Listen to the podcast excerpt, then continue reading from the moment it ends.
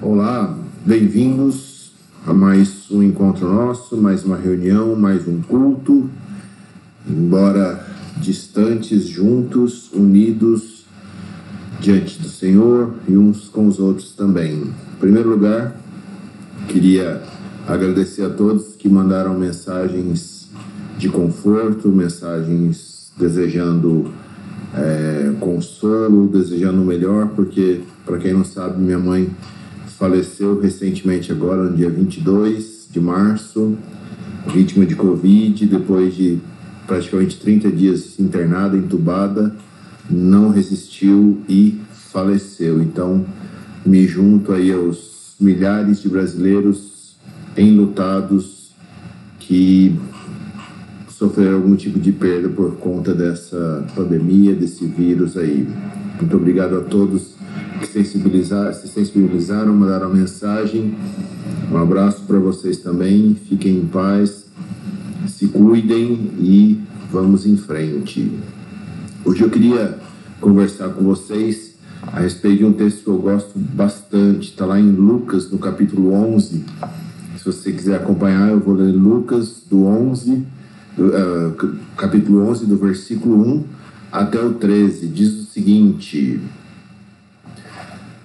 Certo dia, Jesus estava orando em um determinado lugar. Tendo terminado, um dos seus discípulos lhe disse: Senhor, ensina-nos a orar, como João ensinou aos discípulos dele. Pausa aí agora.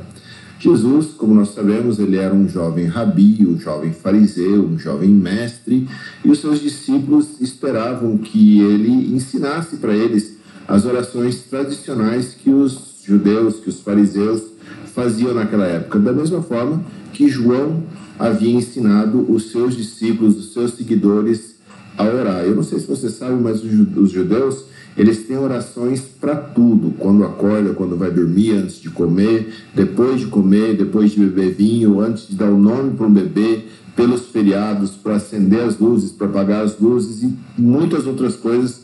Eles têm sempre uma oração específica que eles sempre fazem quando eles fazem essas ações ou quando eles fazem esses movimentos. Mas aí Jesus, o texto segue dizendo: Ele lhes disse: Quando vocês orarem, digam, Pai, santificado seja o teu nome, venha o teu reino. Dá-nos a cada dia o pão, o nosso pão cotidiano. Perdoa-nos os nossos pecados, pois também perdoamos a todos os que nos devem, e não nos deixes cair em tentação.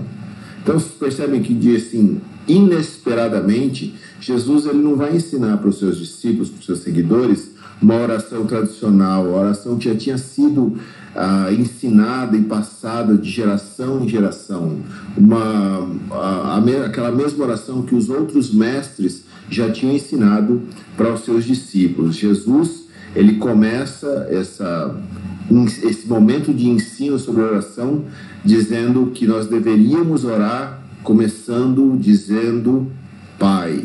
E somente isso, só essa afirmação, a gente já podia falar sobre isso uma semana aqui. Dentre tudo que a gente pode pedir para Deus na oração, Jesus ensina a gente pedir o reino, o pão, o perdão e proteção contra as nossas próprias tentações. Então, é uma, uma, é uma oração diferente, uma oração, uma mudança radical no paradigma do que era oração para aquelas pessoas e também muitas vezes para nós. E Jesus ensina que a gente deveria fazer isso na plena confiança, na convicção que o nosso Pai, mediante a sua bondade, nos daria tudo isso. E mesmo que a gente não saiba a oração que deveria ser aprendida, mesmo que a gente não saiba todos os rituais, mesmo que a gente não saiba o que dizer em um momento de devoção, a gente fala Pai e a gente confessa os nossos pecados e a gente se compromete a perdoar e a gente pede o pão de cada dia. Então vocês percebem que Jesus aqui ele está apresentando uma imagem extremamente próxima, uma imagem extremamente bondosa de Deus e aí, logo em seguida, ele vai contar uma história que parece que destoa, que muda o tom da imagem que ele acabou de apresentar sobre Deus na oração. Se você continuar o texto lá, ele vai dizer, vai dizer o seguinte: Então lhes disse, ou seja, Jesus continuou dizendo logo depois de ensinar o Pai Nosso para eles: Suponham que um de vocês tem um amigo que recorra a ele à meia-noite e diga: Amigo, empreste-me três pães, porque um outro amigo meu chegou de viagem e eu não tenho nada para lhe oferecer. E o que estiver dentro responda: Não me incomoda. A porta já está fechada e meus filhos estão deitados comigo. Não posso me levantar e lhe dar o que você me pede. Eu lhes digo: embora ele não se levante para dar-lhe o pão por ser seu amigo, por causa da importunação se levantará e lhe dará tudo o que precisar. Por isso lhes digo: peçam e lhes será dado, busquem e encontrarão, batam e a porta lhes será aberta. Pois todo o que pede recebe, o que busca encontra, e aquele que bate a porta será aberta. Qual pai entre vocês, se o filho lhe pedir um peixe, em lugar disso lhe dará uma cobra? Ou se pedir um ovo, lhe dará um escorpião? Se vocês apesar de serem maus, sabem dar boas coisas aos seus filhos, quanto mais o Pai que está no céu dará o Espírito Santo a quem o pedir. Muito bem. Então aqui nós terminamos no versículo 13. Provavelmente, se você frequenta igreja algum tempo, você já ouviu algum pastor, algum líder dizendo: Olha, meus irmãos, essa é a fórmula para você conseguir alguma coisa, para você conseguir tudo em oração, para você conquistar para você romper em fé, mais ou menos isso. Olha, você quer alguma coisa de Deus, camarada? Você precisa bater nessa porta, você precisa insistir, você precisa orar muito, você precisa orar até Deus cansar de ouvir a tua voz. E quando você ganhar de Deus na canseira, Ele vai te dar o que você está pedindo. E tem mais. Ele não vai te dar porque ele é seu amigo, não. Ele não vai te dar porque ele gosta de você, mas pela importunação. Né? Imagina, Deus, ah, eu já estou deitado aqui de boa, com os filhos que eu gosto, assistindo Netflix. Esse cara está me importunando aqui, então deixa eu atender a oração dele. Cara, eu acho essa interpretação horrorosa. Não te parece estranho isso? Não te parece muito diferente da imagem que Jesus acabou de apresentar no Pai Nosso? Imagina, a gente não tem esse tipo de força de vontade, esse tipo de diligência. A gente não consegue ficar sério numa dieta. A gente vai conseguir ganhar de Deus na canseira, você acha? Quantas vezes você já prometeu, ah, esse ano tudo vai ser diferente, e a sua persistência durou dois dias, duas semanas? Você acha que você ia conseguir importunar Deus a ponto dele colocar a mão na cabeça e falar, pá, cara, eu não aguento mais esse cara me pedindo isso, esse cara insistindo. Eu vou dar esse negócio que ele está pedindo só para ele calar a boca. Sabe quando que isso vai acontecer? Nunca.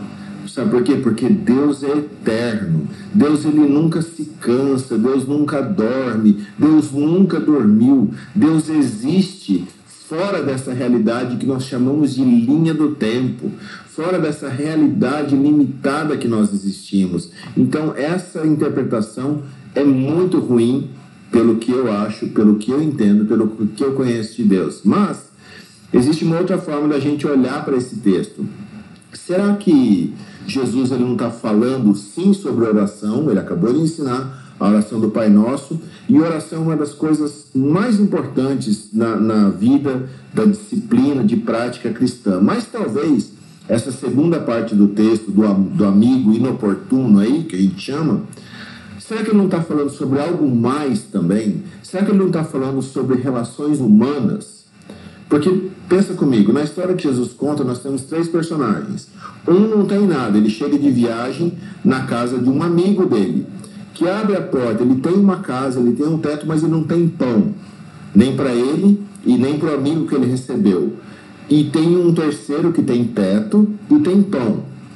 Então, o texto, novamente, só para você lembrar. Suponha que um de vocês tem um amigo que recorra a ele à meia-noite. Diga, amigo, empreste-me três pães, porque um amigo meu chegou de viagem e eu não tenho nada para lhe oferecer. E que estiver dentro, não, responda: Não me incomode, a porta já está fechada e meus filhos estão deitados comigo. Eu não posso me levantar e lhe dar o que você pede. Eu lhes digo: embora ele não se levante para dar-lhe pão por ser seu amigo, por causa da importunação, se levantará e dará tudo o que precisar. Eu realmente acredito que Jesus aqui está falando que existem coisas que nós devemos sim pedir para Deus. O Pai Nosso, Jesus ensinou a pedir o reino, a pedir pão, a pedir perdão, a pedir livramento das tentações, como já falamos aqui. Mas além da gente pedir essas coisas para Deus, talvez a gente deva, deva pedir e oferecer ajuda, cuidado, provisão uns aos outros mediante a necessidade que está presente. Se essa segunda parte da história também estiver falando sobre ajuda mútua, ajuda humana, isso faz muito mais sentido para mim do que tentar ganhar de Deus na canseira. Porque eu sei que nós muitas vezes ajudamos uns aos outros por canseira mesmo, ajudamos sem vontade, a gente faz isso, eu faço isso, vocês fazem isso também. E eu sei que nem sempre a nossa motivação, quando nós ajudamos, é uma motivação das mais nobres. Mas Deus agir desse jeito é meio complicado. Eu tenho muita dificuldade com essa interpretação. Então, será que é possível que Jesus ele esteja falando que a gente deve orar sim? A gente deve pedir sim coisas para Deus, abrir o nosso coração. Deus, eu quero o reino, eu preciso do pão cotidiano. Mas será que ao mesmo tempo Jesus não emendou essa história para mostrar que a gente deve estar disposto a ajudar uns aos outros quando a gente souber que existe alguma necessidade? E mais que isso, a gente deve estar pronto sim para pedir uns aos outros quando nós tivermos necessidade. Eu realmente acredito que é isso que Jesus está dizendo. Ele está falando sobre duas coisas aqui: sobre oração, sim, sem dúvida nenhuma, mas também sobre a nossa responsabilidade da gente fazer alguma coisa quando a gente se depara com uma necessidade.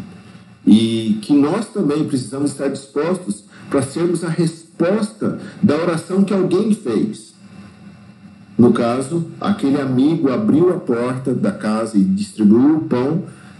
Essa ação dele foi resposta da oração do amigo que não tinha pão em casa e ainda assim foi hospitaleiro e recebeu o seu companheiro. Então, no começo da história Jesus conta, um não tem nada, um tem teto, mas não tem pão, e um tem teto e pão. O que não tinha pão, mesmo assim foi generoso e recebeu o que não tinha nada na casa dele. Então, esse cara ele é um cara que a gente deve aprender com ele. E ele toma a iniciativa de ir na casa do outro, pedir o pão para si mesmo e para aquele que não tinha nada. E esse ciclo de generosidade é sensacional, porque no final da história, os três têm pão e têm casa, os três têm pão e têm teto sobre a cabeça. E aí faz sentido o final do texto também, porque ele diz: Por isso lhes digo, peçam e lhes será dado, busquem e encontrarão. Batam e a porta lhes será aberta. Pois todo que pede recebe, o que busca encontra, e aquele que bate a porta será aberta.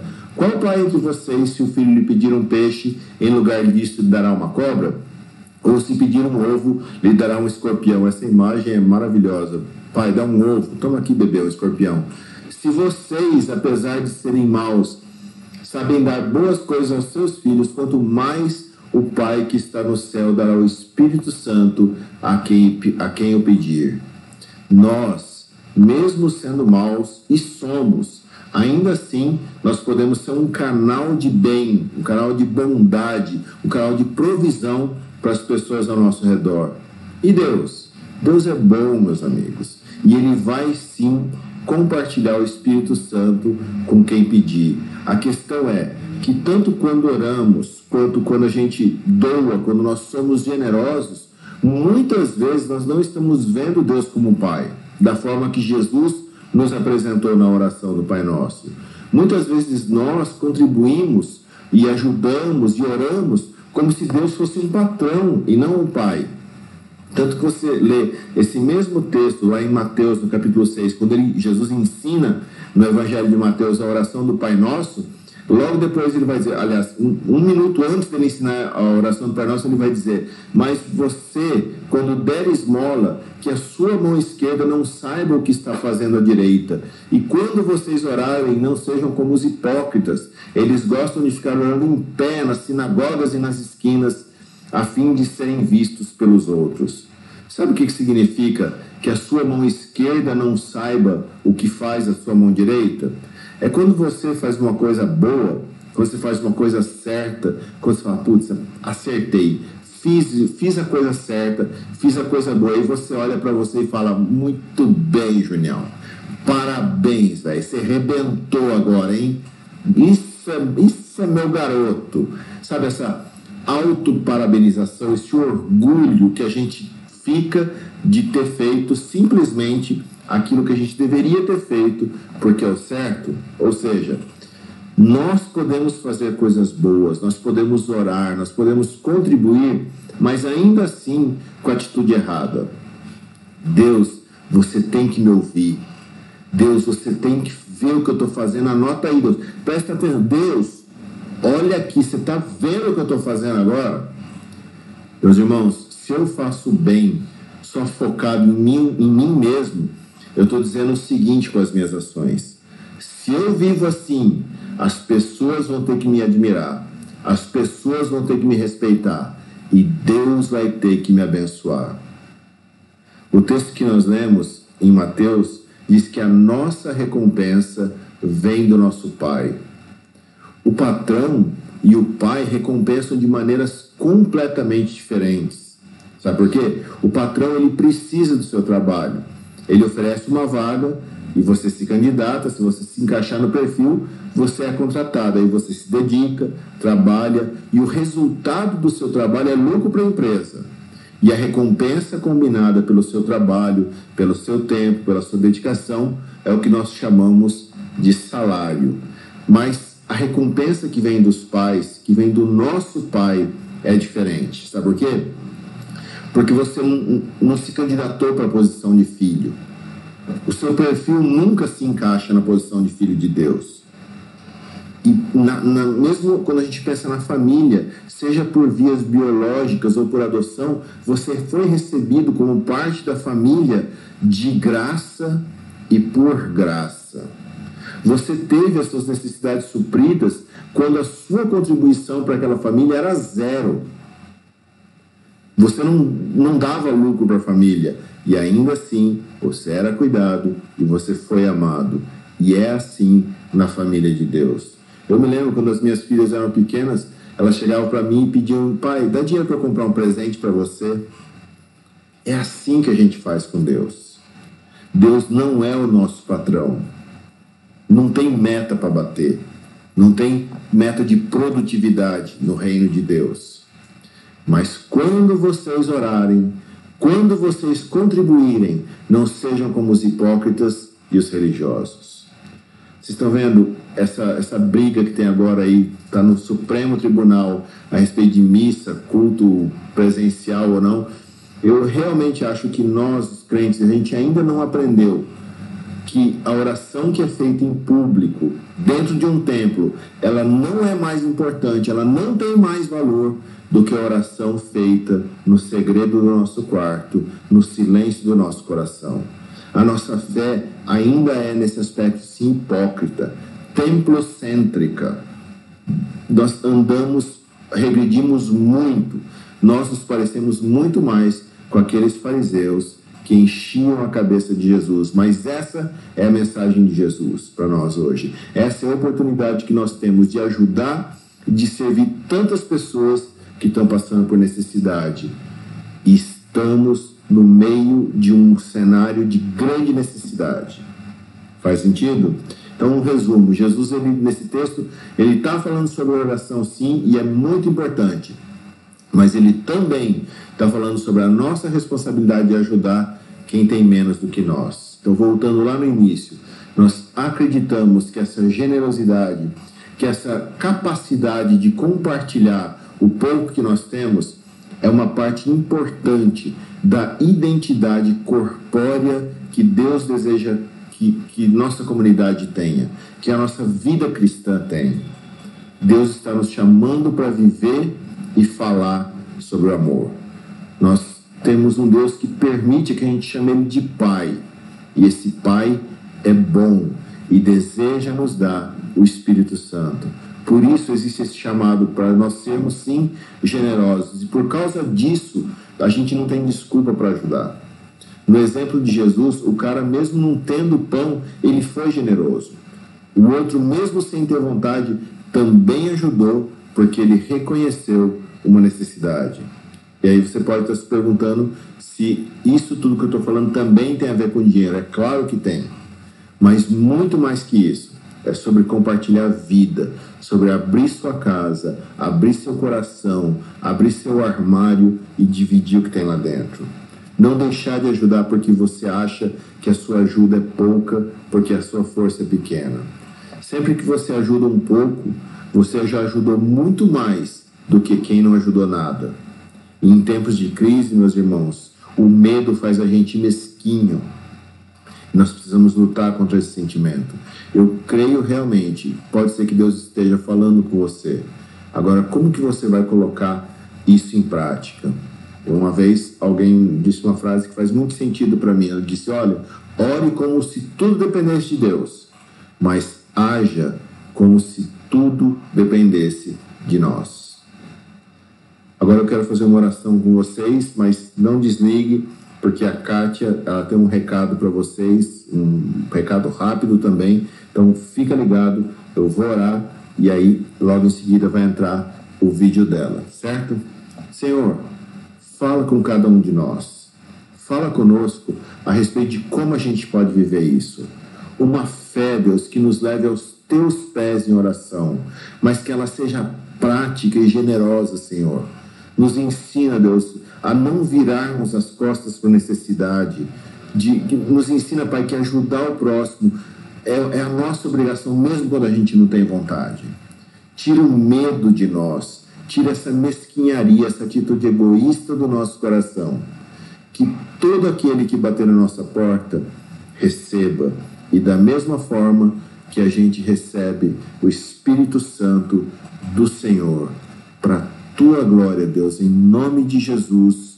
Amém. E eu oro também que a generosa graça do Senhor Jesus Cristo, que o poderoso amor de Deus e a comunhão do Espírito Santo seja derramada sobre todos vocês, sobre todos nós. Tenha uma ótima semana e nós nos vemos no domingo que vem. Fica ligado. Agora um outro recado aqui com a Kátia e o Xande.